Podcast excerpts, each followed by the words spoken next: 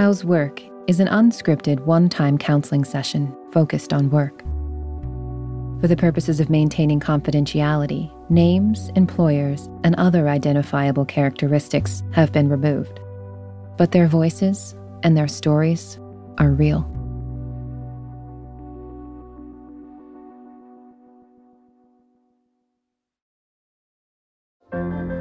What does it take to be an entrepreneur, and how is it changing in our ever evolving business landscape? This is Scott Galloway, host of the Prop G podcast, and an entrepreneur myself. Right now, we've got a special three part series running all about the future of entrepreneurship. We're answering your questions on work life balance, how to raise capital for your business, and more. Because when you're an entrepreneur, it's always important to look ahead at what's to come. So tune in to the future of entrepreneurship, a Prop G pod special sponsored by Mercury. You can find it on the Prop G Pod feed or wherever you get your podcasts. Support for this show comes from Sylvan Learning. When children love learning, they can tackle any challenge life throws at them. Sylvan's Insight Assessment can help you determine if your child is ready for what's ahead. It can also identify gaps in learning and point out areas that could be of concern for your child so they can tackle what's to come. And right now, it's the best price of the year at $29. Go to sylvan29.com to learn more and get your child's assessment for only $29. That's S Y L V A N 29.com.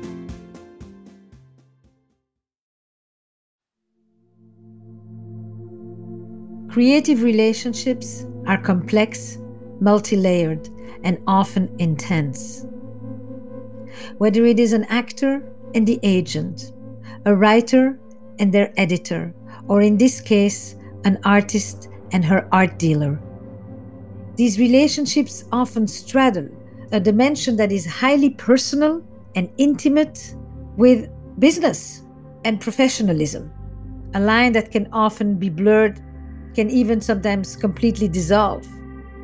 I think we have a really great relationship actually. We don't have any like points of contention, but sometimes when I'm going to work with a new artist, that can cause like a sort of challenging aspect because of our proximity. And especially when the artist is just starting out. And there is such a sense of being taken care of, of being embraced. The artist can say, You saw me, you discovered me. And while she has felt deeply seen and understood she lives in constant fear that she could be replaced by a younger, new, rising, emerging artist. You know, in my in my darker moments, there's a sense that she has 14 of me on her roster, and I have one of her. The gallerist who invests deeply in her artists. She too is afraid of loss, of disloyalty, of betrayal. You come to me when you're young and innocent. I help you rise, and then you go to the bigger ones. She does have other gallerists, and we'll have more gallerists. So eventually, there'll be three of us across the world working with her. But I see the relationships with my artists. I, I am extremely close to some of them. There's a, like a handful that are really some of my best friends, including her. I think it's an interesting thing to explore that she has this feeling because I don't feel that way. This dynamic between jealousy and the fear of loss is at the heart of their conversation.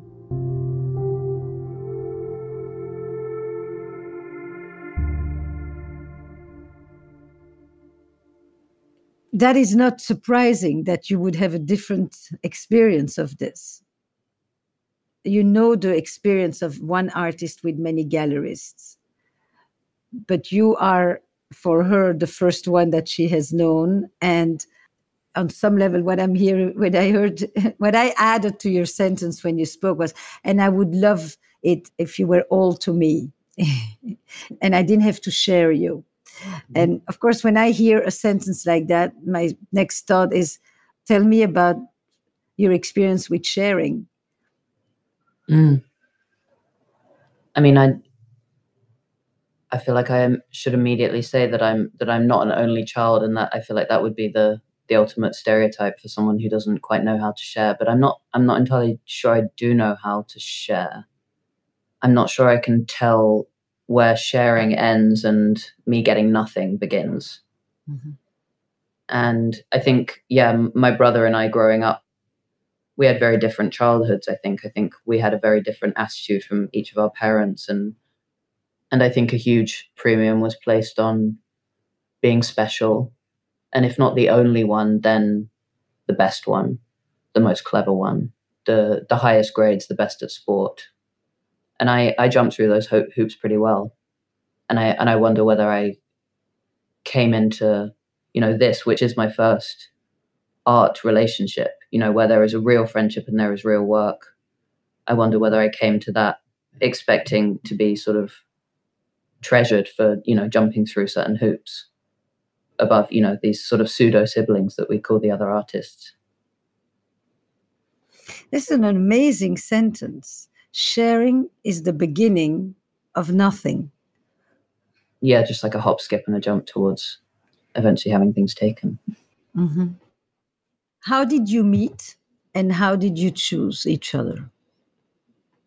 So, uh, someone who works with me had known her work, and I had asked him, Is there any interesting artists I should look at? And he had recommended I look at her work. Um, I wrote to her and said, I'd love to meet you for a studio visit.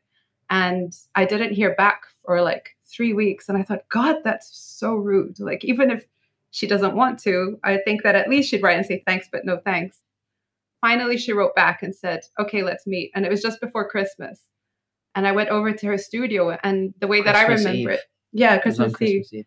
The way I remember it was that we just had this incredible, like immediate connection. We spoke for hours. And when we left, we were already like, let's do this. So I always describe it as like getting married in Vegas. Like for me, it felt like a very instant, like um emotional and intellectual connection.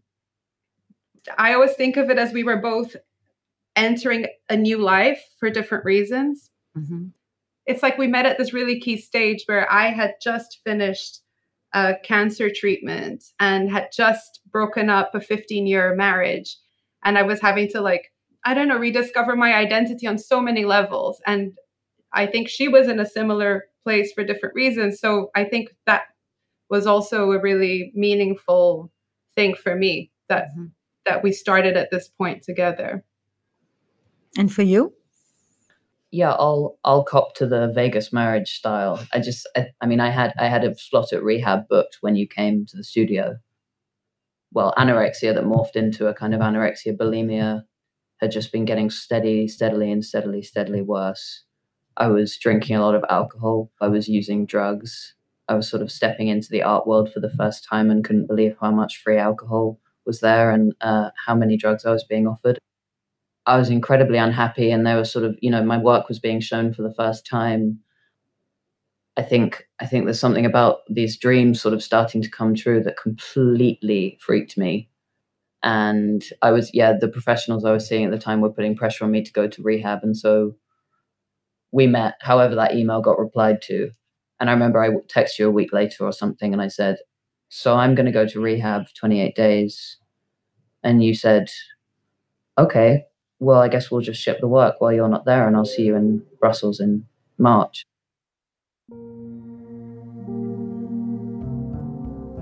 I'm amused to hear that the way she accepted this new job offer was by basically not saying thank you, I'm really honored, but by saying I'm going to rehab for 28 days, I'll see you when I come out. And for the employer, the dealer, the gallerist, to basically say, okay, take care of yourself, I'll deal with the work. See you when you come out. That in itself frames something that is very unique to the relationship between the dealer and the artist and to the creative relationships in the art world altogether.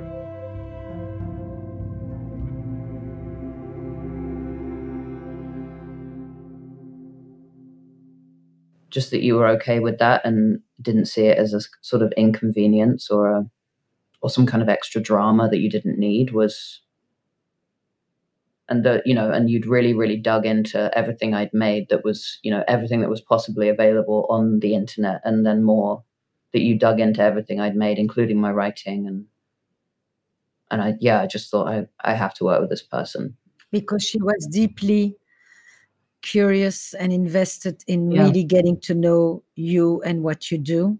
Yeah, and she was reeling off bits of my writing that I forgot I wrote that were written in, you know, 2011 or something. And and she said, "What do you mean about that?" And I said, "Oh my God, I really don't remember."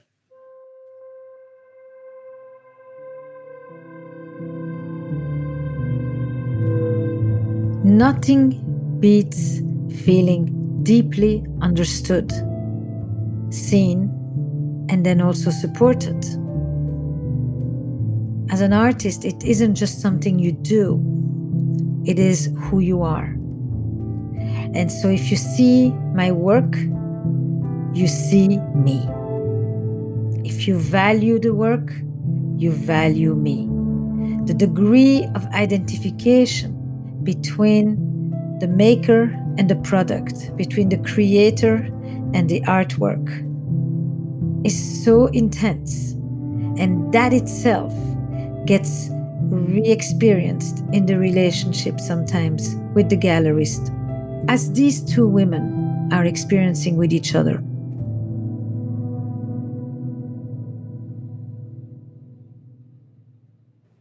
Yeah, if I hadn't have been so out of it and possibly drunk, I, I wish I wish I could remember it more.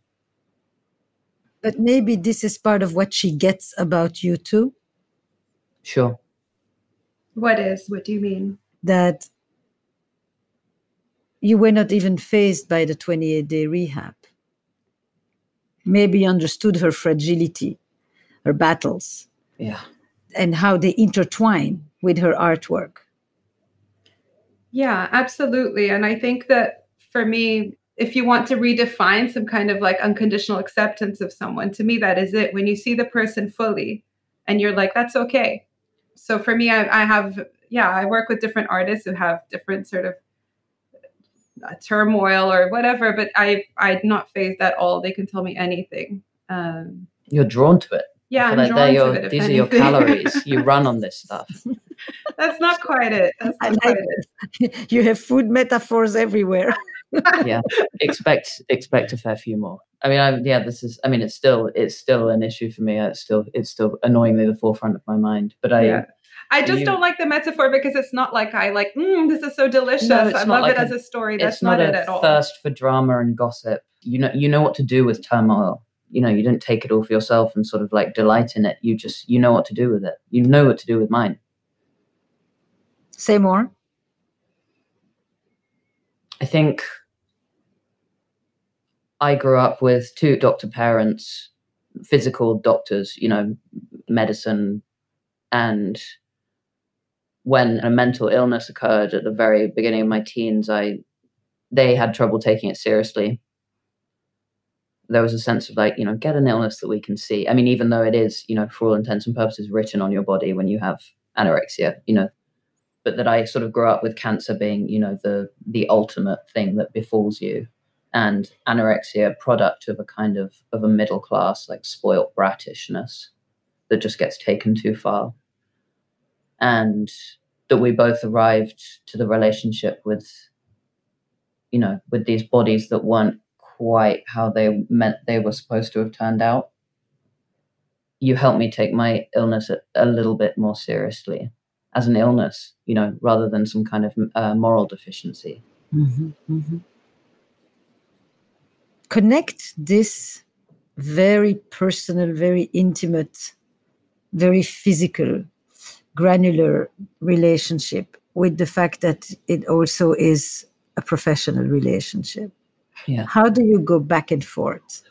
Yeah, I always say that a artwork cannot help but be an extension of the artist. When it's a good artist, they, they can't help but for the work to be an extension of themselves. And so for me, the the way that I think about it now is that you have two people who are just trying to find their own truth. Like the artist by creating, me by trying to connect those dots between what they're creating, what I'm thinking, what someone else is going to think when they look at it. And so I've accepted that that there is no real boundary. And I think that the fact of it being this like third thing that holds you together to me is not dissimilar to like if you're married and you have children, like you're co-creating something. For me, it feels like one more pillar rather than something that gets in the way.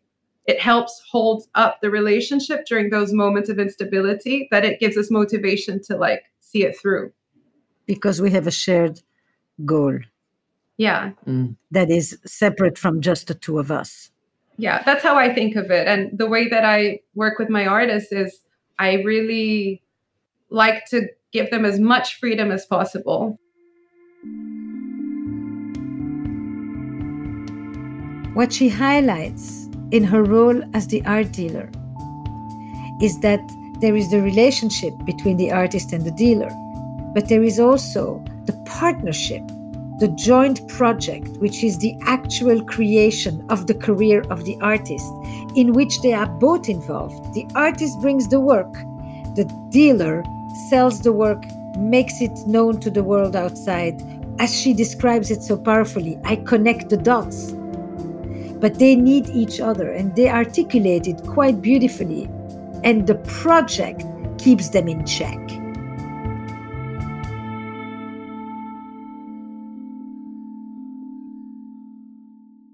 I think where where you see the project of an art career or this thing that we share as a as a third pillar that kind of keeps it together, I just see that as a, a kind of more pressure, more like the stakes are raised.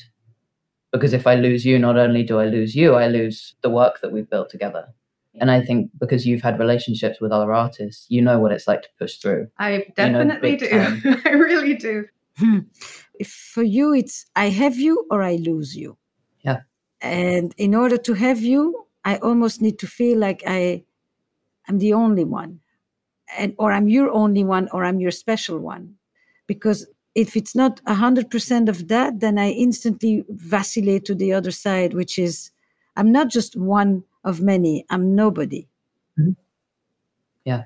you know that's a very very personal experience a very deeply personal experience to bring to what is also a very professional relationship Yeah.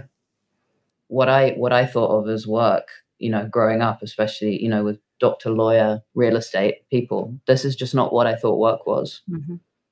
The art world is really where you can people can be very, very messy. People can lie. You know, we have kleptomaniacs, we have compulsive liars, we have people, you know, who probably should have gotten into therapy 25 years ago, but for some reason haven't and used a lot of cocaine. Like it just it's a place that doesn't ask you to look at your problems and that i think that's a blessing and a curse. And i'm not and i'm talking about the art world in general. I'm not talking about your kind of microcosm of it.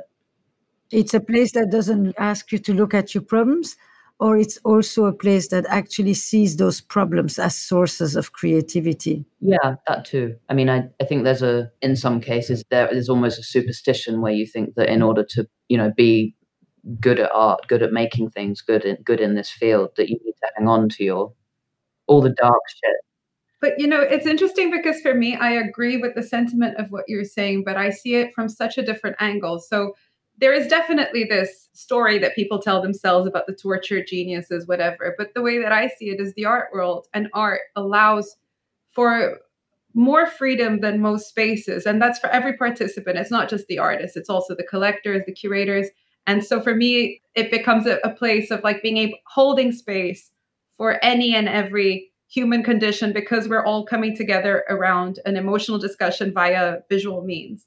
And then also to the thing of like the personal and the professional, when you asked her to elaborate on having such a personal take towards a professional issue, like I feel the same actually. I think that my take is extremely personal because I come from this, like, I hate these mothering analogies that come up in the art world in the dealer artist relation. But if I'm honest, like ultimately, I have a belief that I'm enacting a sort of like what I think, if I had to define what like good mothering is. So I do also approach it from an extremely personal place. But for me, in both those cases, it feels like a positive thing. it's so interesting as you as i listen to you i'm thinking we sometimes lack vocabulary or lack metaphors it's like when people have an intense relationship at work they say it's my work husband or or here you talk about mother it's as if we have to go back to the primary sources but it actually it's a very ancient relationship. It has existed throughout history in multiple different forms. It's a mentor, it's a doula, it's a teacher, it's a lot of things.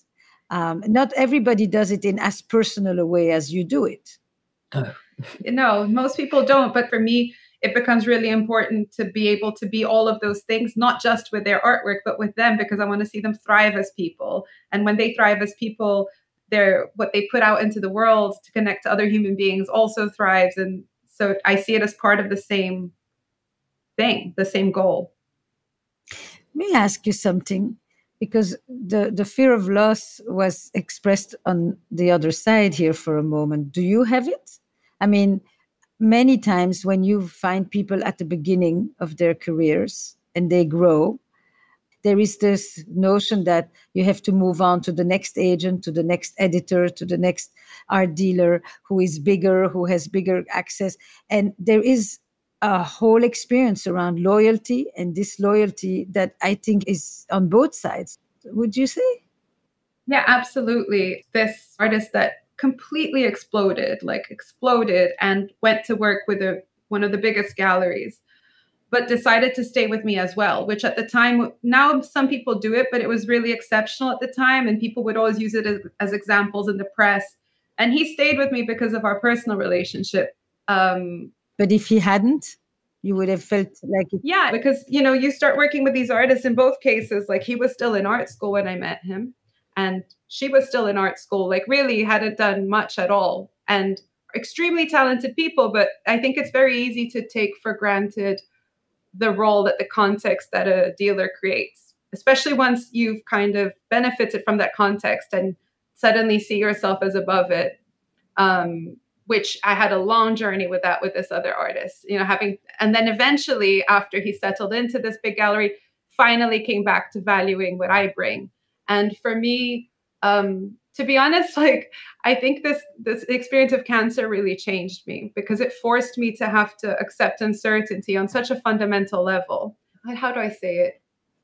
I've had to develop a different kind of sense of self worth that I know what I do, I know what I bring to the table. And of course, if an artist were to be like, oh, well, I'm just going to move somewhere else now because I'll make more money or it's more prominent, uh, I've got to a place now where I genuinely believe it's their loss. And if that happened to me, I think I'd be like, okay, you know, because I want to be in a relationship with someone who wants to be in a relationship with me. But I can see it is painful. Like I, it hasn't happened to me yet. But of course, if because I haven't experienced the disloyalty, but I'm sure that if I had or if I ever do, it'll be very painful personally. Like a betrayal? Yeah, definitely. Yeah, yeah. But you, when you think about losing her, you don't ever think that she too could have that feeling, that she could also live with the fear of losing the artists. Um, this is true for both of you. You can both find others, and your relationship is one that is deeply voluntary and, and chosen. It is. I mean, they, yeah, there are no. We always say like there are no, you know, there are no contracts or legal, legally binding parts. This is a world completely based on trust, and yeah. the trust is key. And I just, I think there's when I when I look at other dealer artist relationships with friends, or you know, when I go and meet other dealers, I I just think, fuck, she set the bar so high. She spoiled me. I'm never gonna. I'm not gonna find anything I think you know that you've got the market cornered on deep emotional gallerist artist connection, like, and you know that someone can go to a blue chip gallery where you where you meet the owner once when you first join and never see them again for 10 years. And you do that you do that closeness better than better than any dealer i know. But the the other side of that that's true. Like i know what my place is and i trust that place. And so if they go to a bigger richer gallery i know what i provide. But you do have other gallery relationships. And um, of course, when she started working with them, I had a little like, oh, what if she likes them more than me? Like, of course I did. But then I, I the way that I push through it is thinking they have so many qualities that I don't have, but I also have qualities that they don't have. But but the other thing I'll say is like, yes, I have 14 artists, but I'm not as close to all of them. You know, I have maybe three or four that I'm extremely close to, but does that closeness help you in the business strategy? Or you've learned over the years that deeply personal and efficiently strategic don't necessarily have to clash if I can understand as much as I can about the way that they think and the way that they experience the world, when they need guidance or they're stuck on something with the work, sometimes I think I can be like, I think I know the direction they want to go in. Not just with the artwork that they output, but the way that they relate to being in the art world. I, I know if it's someone who needs protecting and sheltering. I know if it's someone who's a total hustler and needs to be thrown more people for them to meet. And I, you know, so it's really I find it really helpful to understand the human behind the work because then each one needs their individual strategy for how to thrive. So I, it's almost like I don't see them conflicting because knowing them so personally allows me to best strategize for them. What do you think is her strategy with you? I think I think I'm a I'm a tricky one in some ways because I think I'm good with people, but you know not to you know not to put me on a table full of 10 billionaires and be like enjoy you know you know how i love to talk to you and you and she'll throw she'll throw a dinner i mean this was a pre-covid era which feels like a year ago now but we have a dinner after each person's show and her seating plans are immaculate it might sound a bit machiavellian but she knows who hates each other and who wants to talk and who is best you know after and who will get on better than them and who should they be sat near and who should go for a cigarette together and just I don't know. I think I feel like that's sometimes where it comes together in a very literal way. It makes me realize how much I miss that.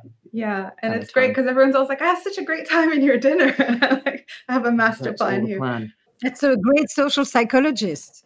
yeah, yeah, genuinely. Yeah. I feel like it's like a mother bird pre-chewing the food to then feed to me to the another food, another yeah. food one. yeah, yeah, there we go. Uh, Do you even no. notice it? Uh, no, only when you, when Esther Perel and you laugh. um, like, but you're my protector, is what I'm saying. Yeah, that you definitely. are a gatekeeper, and when that, you know, when I'm not always great at saying no to people because I, you know, I, every every show I get offered, every every person who's interested, I always slightly wonder whether they'll be the last, and whether I should, you know, make hay while the sun shines or something. But I think you're very good at saying, no, no, no, you've got a 60 year career ahead of you. We need to take things slow. This guy sucks. You should not give him a work. Yeah, but I also never say no on you, like for you. No. I'm always like, this is what I think, but do what you want to do. What I'm hearing her say here is that she's emphasizing the longevity the lifespan, the decades that it takes to cultivate the body of work of an artist. But the young artist is sometimes very hungry and not easily satiated. And with her history of anorexia, she is primed for that. And so her gallerist tells her don't drink yourself to death, don't starve yourself, maintain your complexity bring it into your work.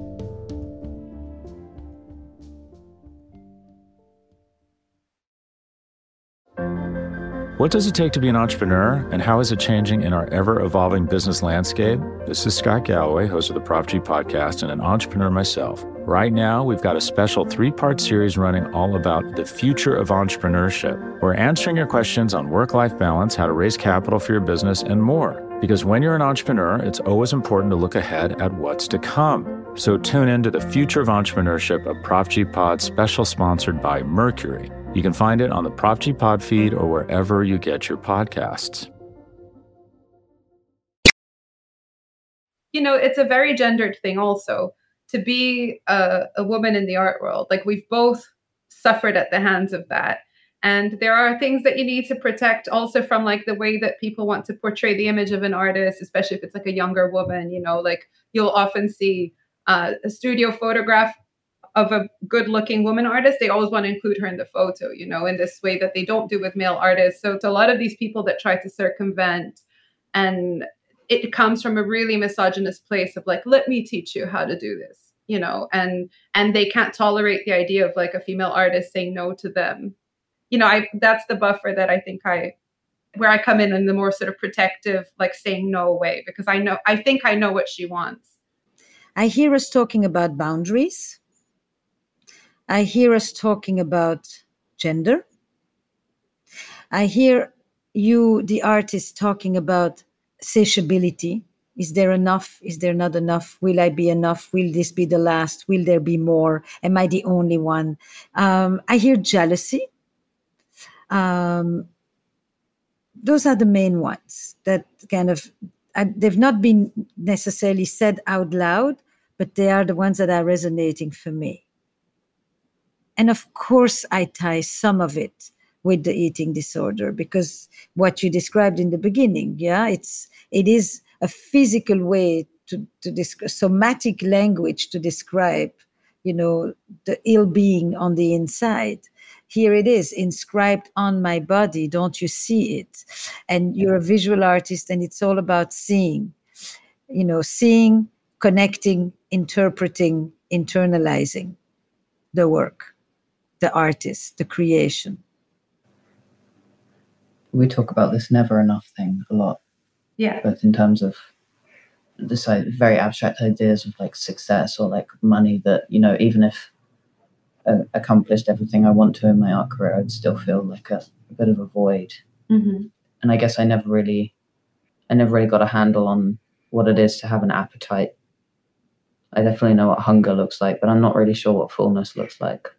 Endless food metaphors aside, it is it is less and less to do with food as I kind of move through life. It's really about you know getting everything while I still can, and then getting rid of everything when it gets too much my my my you know my workaholism my you know my need to create every day 9 to 5 um without fail has both you know replaced all of the drive that it took to you know to starve myself for so many years. And also i could be depleted i could be drunk i could be high i would mm. always always always work.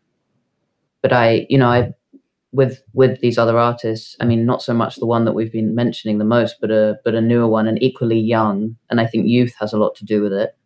Because i've you know i've been the baby of the gallery ostensibly for for a couple of years before this guy came along and he's just a little bit younger than me and and i know i i you know i often turn it into joke the idea of like you know cutting him down or you know insulting him or something but i you know i, hate that side of me. And who you know who if he you know if he lived in the same country as us and you know I'd met him more I'm sure would become you know a sibling just like some of some of the other artists are. But there's something about how far away he is in loads of ways and how mythologized that his character has become and how and how jealous I get it gets to me and I guess when you have an eating disorder you can kind of really tell what's getting to you the eating disorder tends to know what what's getting to me before I do which is this guy is going to crowd me out. He has a, you know, a more remarkable technical ability than I do. I, I, I don't know. Just the idea that he might be more amiable and you know less, less cruel, less, you know, less of a liability maybe. Um, and basically would replace you. I mean, that is the notion, right? He would become yeah. visible, you would become invisible. I don't know. I don't know. There was a the first instance of seeing his work when you first showed it.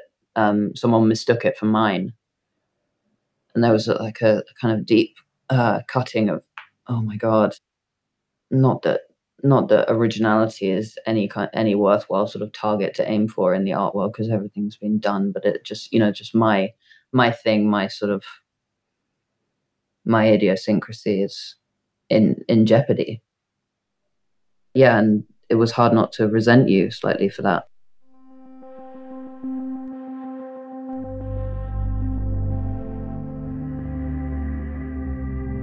She echoes an old contradiction, right? On the one hand, everything's been done in the art world, And on the other hand, God knows what this new person may do that hasn't been done yet. There is nothing to be unique about, and yet I am so jealous that you would be more unique than me. And while she talks about her jealousy, I'm also aware that the dealer is thinking about her loyalty.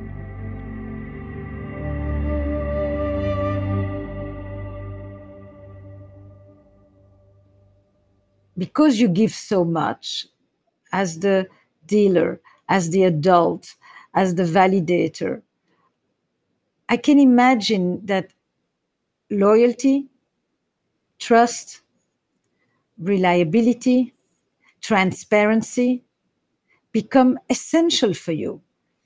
Because one day you will say, It's unbelievable what I did for this woman. I was there at three o'clock in the morning when I helped her with that. I protected her. I made sure that she wasn't taken advantage of. I and I really think this is even beyond the word mother. Mm-hmm. It's a, it's more than that. It will be like I thought she would do this to others, but not to me because of how I treated her.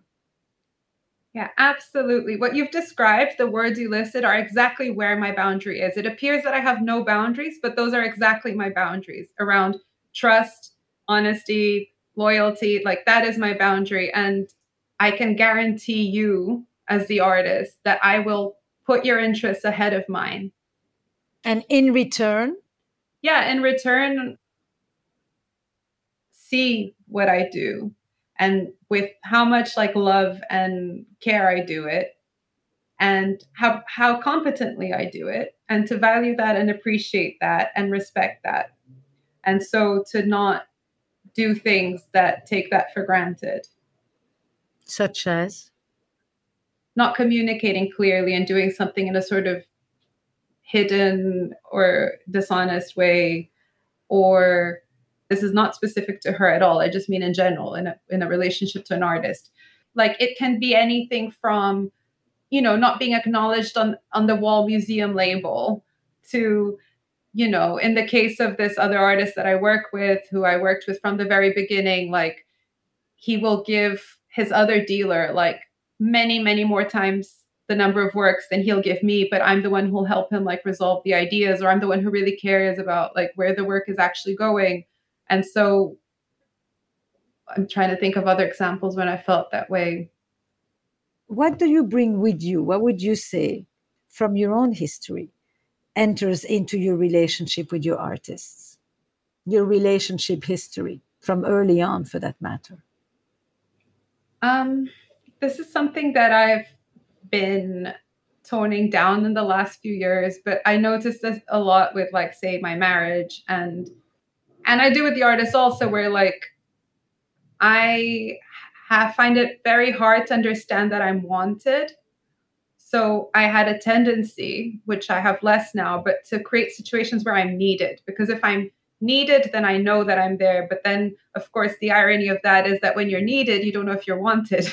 Um, and the other thing is because some of my artists are my best friends, for some years, uh, I would always put myself in the position of serving. And if I needed something personally, I wouldn't even ask them. And over the years, I've learned how to be more vulnerable in that way.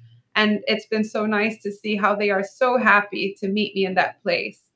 So that's something that I'm really trying to change. But it comes, I think it comes from a place of, you know, wanting to be this absolute, which I do associate with this idea of mother, where like if you can be the absolute, they can never leave you right? If you're totally dependent on me, then you won't leave me and I won't have to worry about not being wanted.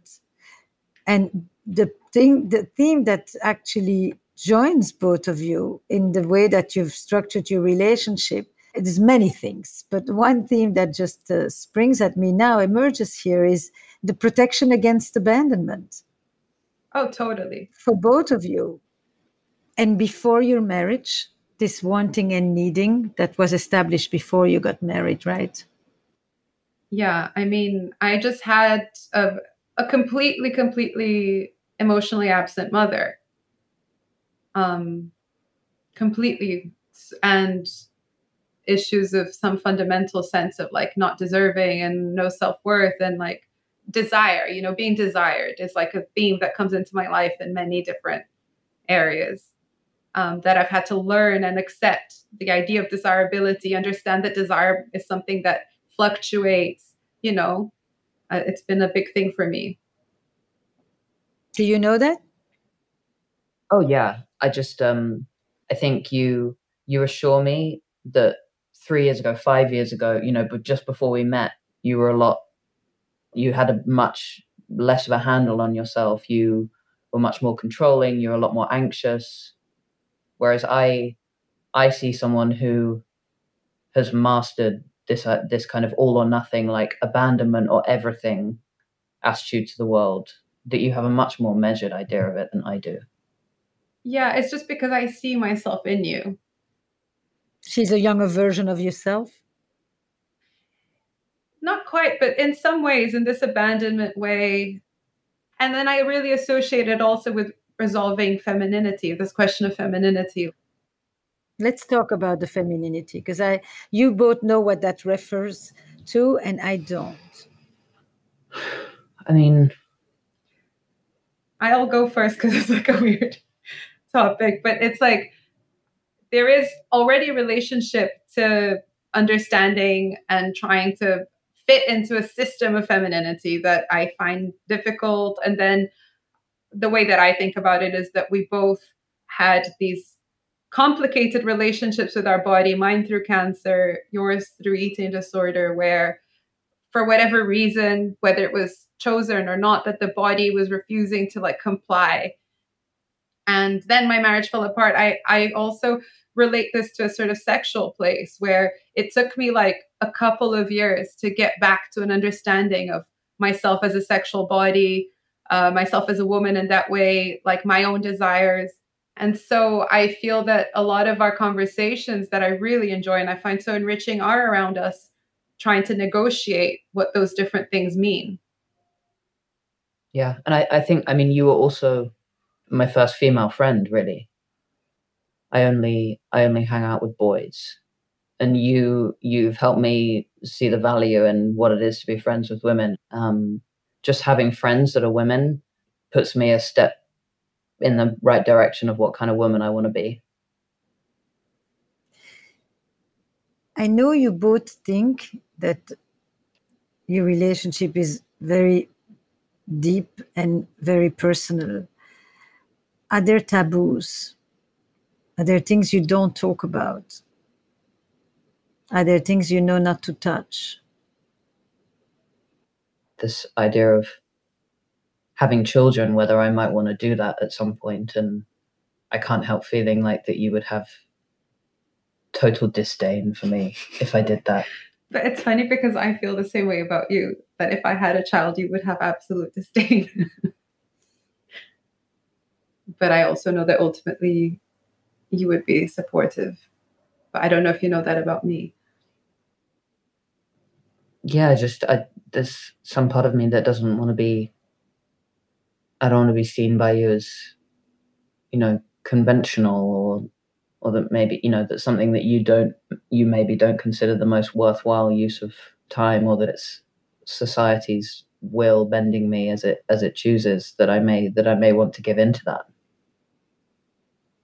even you know if I got married, because I feel like you've you know you've sort of pulled you've had the curtain pulled pulled up from from marriage, and you you know the you know you know what a what a divorce looks like, and you and I don't think I don't think you care for it, and I just I suppose I always hope that you would be okay with that being something that I would want. As personal as their conversations and their friendship has been, it's kind of astounding that the subject of children has been so silenced, eh, as well as the subject of having a partner. If I have a child, will you think of me as lesser, as not serious, as not a real artist? Brings up one of the oldest prejudices, stereotypes that a woman cannot be a mother and a serious artist or a serious anything else for that matter. that if you have children, it will eat up your identity and your pursuits will forever be compromised. For two women who are engaged, feminists, fighting supposedly against misogyny, they have internalized that very ideology they're trying to resist.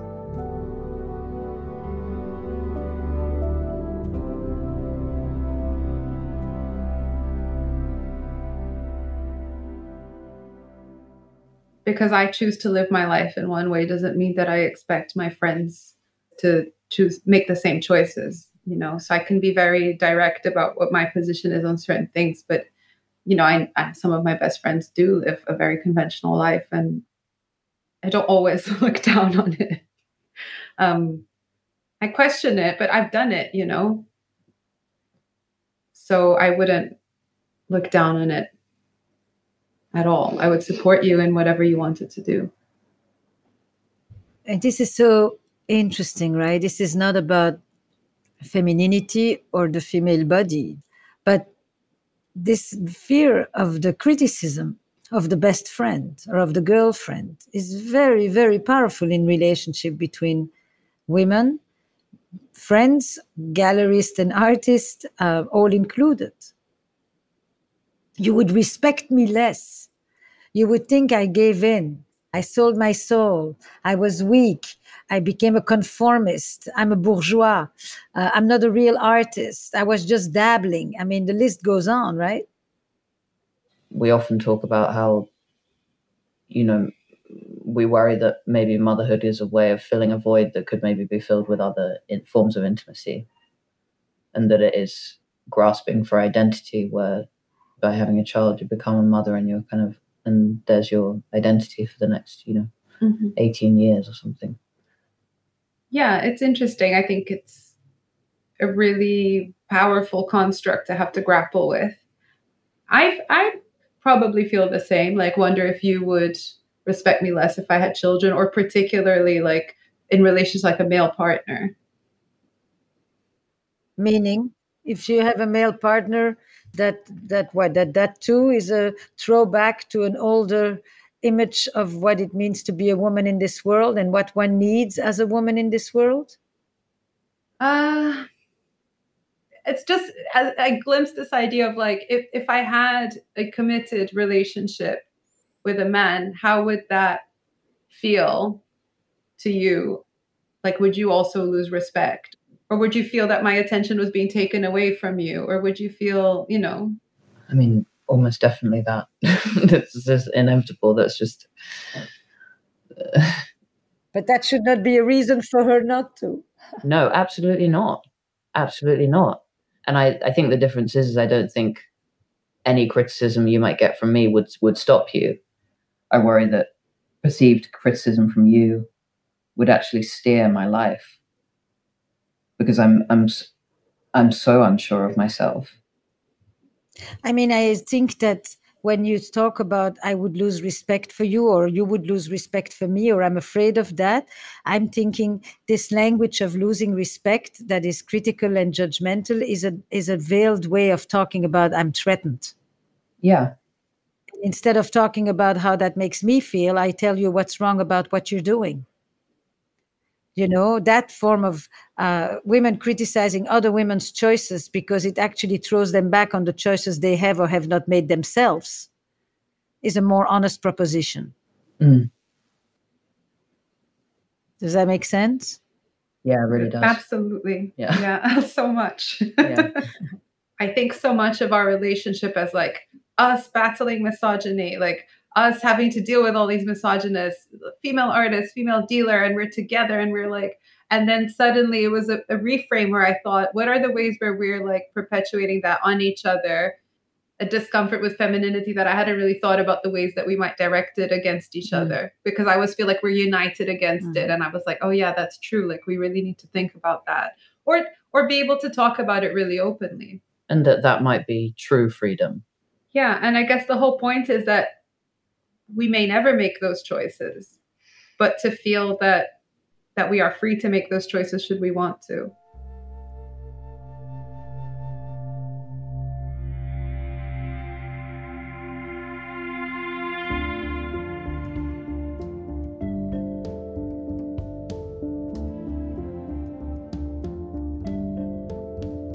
As part of their friendship and collaboration, they have often joined in thinking that they are resisting what they call misogynistic notions about women. But what emerged is their understanding of how much they had actually internalized those very same ideas that then become powder keg of judgment from one woman to another. If you are to be a true artist, you cannot be a mother, you cannot be a wife, you have to prove that you are serious and committed. You will have to forego those other roles. And maybe the true freedom, as she says, is the multiplicity of roles and the freedom to choose which roles to live.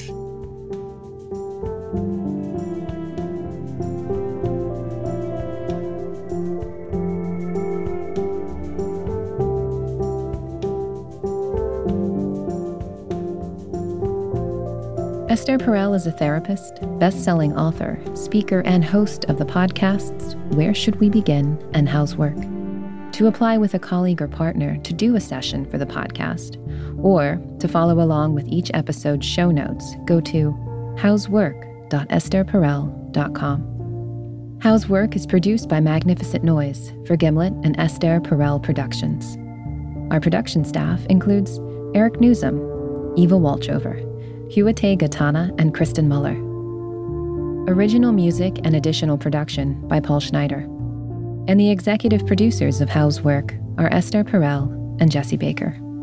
We would also like to thank Lydia Polgreen, Colin Campbell, Courtney Hamilton, Nick Oxenhorn, Sarah Kramer, Jack Saul, and the entire Esther Perel Global Media team.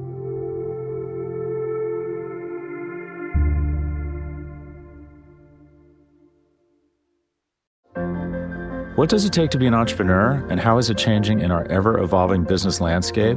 This is Scott Galloway, host of the Prop G podcast, and an entrepreneur myself. Right now, we've got a special three part series running all about the future of entrepreneurship. We're answering your questions on work life balance, how to raise capital for your business, and more. Because when you're an entrepreneur, it's always important to look ahead at what's to come. So tune in to the Future of Entrepreneurship, a Prop G Pod special sponsored by Mercury. You can find it on the Prop G Pod feed or wherever you get your podcasts.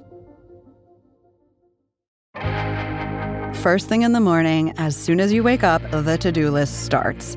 Does the car need gas? Hopefully those leftovers are still good. Why did I get CC'd Call on mom? no.